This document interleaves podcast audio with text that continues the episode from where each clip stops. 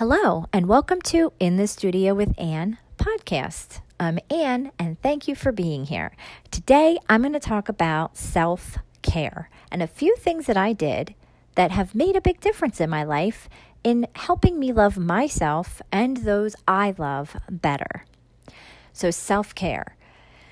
This is a hard one because women, we tend to always give to everybody else. And I know that in the world that's just being busier and busier by the day, especially as we enter the holidays, we just don't have time, right? So I want to share with you some things I did and the fact that making them a part of your routine is really important. And to look at putting these things in your calendar in pen versus pencil. They cannot be erased because they're sacred to you. I think the first thing to establish is maybe three to five things and really narrow it down to like what is the most important? What what are things that you really think would make an impact? And don't be afraid to change. Now when i say that they're in pen that means that you can't just take it out too quickly to give that slot to something else because then we tend to find out that the end of the week we gave and gave and gave and we erased ourselves. So put it in your calendar and pen, but know that if it's not working after you've given yourself a little bit of time, if it's not working, change it. I think that's the biggest thing too is in your journey if something isn't working, look and really find a way to change it because I know for me that has made big changes. To say, this does not work. I am always frustrated with this particular thing. I'm going to brainstorm. I'm going to find a way to change it. So that's the first thing. I would say that once you narrow down, okay, maybe two things you want to incorporate to say, I really think that if I started doing these things more and I found a way to pick a specific time and that's when I do them and I don't change it unless it's an absolute emergency see how you feel. For me, the first thing that I changed was taking a shower every morning. I know, especially with stay at home moms, we don't do this for ourselves because we don't really feel like, well, we don't have anywhere that important to go. You know, we're not going to a job. You know, so unless we have like a social thing that we have to go out to, we tend to just not take a shower and just be in our sweatpants more. And don't get me wrong, I'm all about that. I do love lounging and I do love being in my pajamas longer than I need to be. And I'm the first to admit that there's days when I spend my day in, like, I'm in my pajamas all day and then I go back to bed in them. And that's fine. But if we make sure that for the most part, though, we are finding times to get up and get a shower and get ourselves ready, see the value in that that can help us be more productive. Now, if this isn't your thing, totally fine. But I know for me, I missed a shower in the morning. It was something that I stopped doing. I was in the midst of babies, you know, not getting much sleep just waking up sleep deprived and you get up and you just kind of get going in your day you know the kids are up they they want you. And sometimes it's hard too because when you have little ones to try to establish that time especially if you don't have someone to help is hard. But i think that if you can find a way to maybe get up a little earlier and now for me my kids are a little older so they have they know the routine in the morning that mommy gets up and takes a shower usually every day or every other day. And they just if they wake up they play quietly in their rooms. They just kind of like do their thing and they give me that time. And it's a good reminder to them to know that wow you know mommy is taking that time that not every second is about them either so I know for me, this has really helped me because it helps me also to keep on my daily um, regimens that are things that kind of make me feel good. I mean, day after day, when you're not taking care of your skin and, you know, taking care of yourself in the ways that is in my routine in the shower and with washing my face and all that. I tend to, if I don't take a shower, then it's after a couple of days, I'm like, yeah, I'm starting to not feel real good. And I'm like, yeah, it's because I didn't, I'm not taking care of myself again. I, I'm out of my routine. So I noticed too that it makes me feel a little bit more productive because even if I don't have anywhere important to go, during the day, I tend to put off going and running specific errands or quick this or that because I'm still in my pajamas or I'm in my sweatpants and I'm not ready. And then in the middle of the day is the worst time to have to try to get yourself ready because that's when like craziness is happening. So if it doesn't happen for me in the morning, I know it's not going to happen later in the day. And then I tend to tell myself, oh, I don't need to go there or do that because I don't feel like getting myself ready to have to do it. So I really enjoy having my morning coffee and getting a shower. And so that's something that I started really telling myself this is what's going to happen in the morning. I'm going to make sure I take this time for myself. Um, and the getting ready, it's helped me be a little bit more productive. And then on those days that I'm not you know, really taking the time to do that and just throwing on whatever, maybe staying in my sweatpants or pajamas or whatever, and then I'm not as productive as far as like running around, then I don't feel so bad because I made sure that I had those days where I did get up and I kind of got myself pulled together and I got things going that day and I felt good. And for me, it's Monday, Tuesday, Wednesday because you know, I usually have more places to go those three days, but it depends. You have to go with what works. And so every Sunday, I sit down and I look at my calendar and I plan out my week of what days I'm going to take my showers and have my days where, you know, I'm getting myself ready to go do things, and then what days are going to be my down days. So there's kind of like a happy balance in there. And I look at it every Sunday and I put all my kids' activities on it and that's when I do my planning and figuring, you know, who do I need to pull in to help me? Um, what do I need to tweak with the schedule? And I put myself in there in pen, just like a work appointment or something for my daughter or a doctor's appointment or something for my son. You know, I put it in in pen and I, I hold on to that because that's precious time for me. The second thing that's precious time for me that I put in with pen, like permanent marker, is I get my hair done every month and I have for a long time.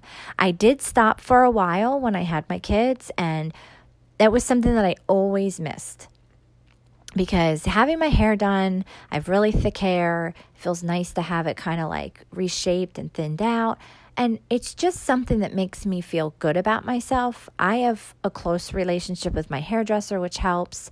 I love to go and talk with her and the other women in the salon. And it's nice, especially now that I have kids. It's that time that's just for me that I get to sit and just not have anybody ask me to get them anything or do anything.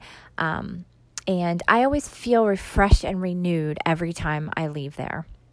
So I know sometimes people laugh at me because I get my hair done more than, you know, some may, but I just, that's just my time. And I usually try not to um, take that out of my schedule. And my husband knows now, like, that that's pretty important time.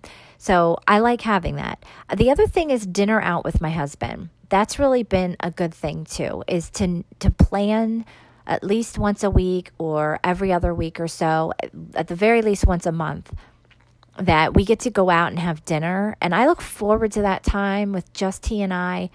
Um, it's I know that it's a time where I'm just going to be able to sit and eat my food without people needing something, which I love. I love serving my children. Um, I love being a mom, but I also really look forward to those nights that it's just just us. We get to like actually have a conversation. Um, so we try to pe- like we put that in in pen because there can be a lot of times that it would be so easy to say, "Well, no, you know, we'll take that out and do do this or that." And it's like, "No, that's our time. It's it's important to us. It's important for us to reconnect and for once a week um, or once every other week, just be able to um, just talk about things that maybe we're too tired to talk about throughout the week." Um, so the other thing that's nice about that too is it allows us to then have dinner with friends, which is something that we are starting to do, and then having community with other people. And so having that time that is just for us, um, having it once a week it used to be that we did it just like once a month or every other month and then we moved it up to a little bit you know more often and now we plan every week because whether it's just my husband and I, it's great, but then it gives us times other weeks to be able to say, let's connect with these friends and invite them out to dinner. And so it's really great, even if it's just for like a little bit of time, to be able to reconnect with friends and be able to talk and chat and laugh and, you know, um, reflect on things that sometimes just talking to other people, you realize you're not alone in the struggles with things. And um, so it's been really nice. And so I would say that's really something that I have in that's in pen. Um, and I, I think too, the next thing that I'm looking to do and sort of pave the path for is um, sort of a little bit of a change in my fitness program so that my hubby and I both have that time um, equally to be able to take the time because we both like to be active. Um, but that's also a challenge as well. And that's something that always gets pushed off to the side um, and is like, oh, I'll just do it later. And then later ends up being a week later that you haven't gotten to do anything for you as far as being active and um, keeping you feeling um, refreshed. That's something some women do yoga and that is something that I love to do as well, but I also like to like work out as well. So I think too looking at this in steps as well, like starting with maybe two or three things and then finding how they work and now they become a routine because you're constantly keeping them in pen and then adding to that and then you add and so you're building and building and it's not all going to happen at one time um, and again, keeping yourself aware of what's working and what's not, being willing to make changes as needed is always helpful. So find those things today. Just maybe two, three things, even if you start with one, to say to yourself, you know what, this is something I really want to start doing for myself again, and I'm going to do it. And today is the day that I'm going to say, it's going to start. And I'm going to find a way and I'm going to be creative and I'm going to make it a priority that it happens and that it'll continue to happen so that you feel better and you're giving yourself time, you're being kind to yourself. Um, because that is really part of our overall wellness in general. Um, self care and self love is so important, and it needs to be taught to our children as well. Um, I think that we also need to be raising kids that know that this world and this everything about it is not always all about them either, and that we love them and we want to give to them, but they also need to realize that we can't be doting over them every two seconds and that there is the opportunity for us to do more for ourselves.